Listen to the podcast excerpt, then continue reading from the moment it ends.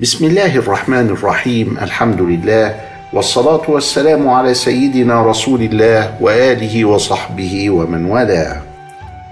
مع الأحاديث الزاهرة عن سيدنا صلى الله عليه وآله وسلم في هذا الشهر الكريم، يقول عمر بن الخطاب رضي الله تعالى عنه وأرضاه فيما رواه البخاري ومسلم: قال رسول الله صلى الله عليه وآله وسلم: الإسلام أن تشهد أن لا إله إلا الله وأن محمدا رسول الله، وتقيم الصلاة، وتؤتي الزكاة، وتصوم رمضان، وتحج البيت إن استطعت إليه سبيلا. هذا حديث من أسس الإسلام، يرد على المتشددين والمتطرفين والمنحرفين في كل عصر وفي كل أوان. هذا هو الإسلام الذي عرفه المسلمون عن سيدنا محمد صلى الله عليه وآله وسلم.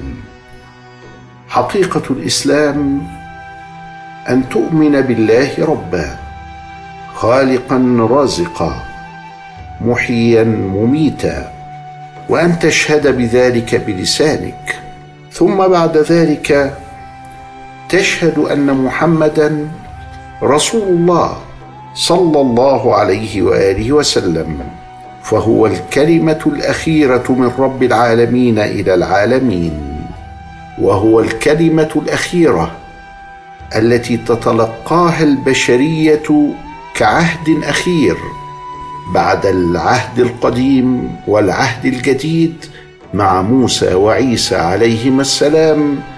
يأتي محمد صلى الله عليه وآله وسلم مصدقا لما بين يديه، وأن تقيم الصلاة التي هي عماد الدين وذروة صنامه، وأن تؤتي الزكاة وهي ذلك التكافل الاجتماعي الذي يكون بين المؤمنين، يؤخذ من أغنيائهم ويرد على فقرائهم، وأن تصوم رمضان.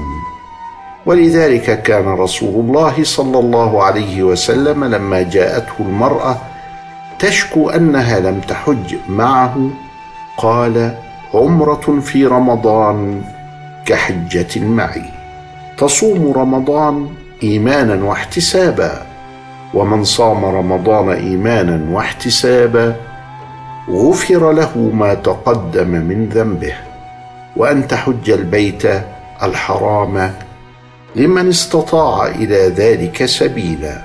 والحج الأكبر يجمع كل عبادات الإسلام، فيه الصلاة، وفيه الزكاة، وفيه الصوم، وفيه النفقة المالية، وفيه الدعاء، وفيه الذكر، وفيه الكفارات، وفيه كل ما يستطيع الإنسان أن يتوجه به إلى ربه، ولذلك سمي بالحج الأكبر.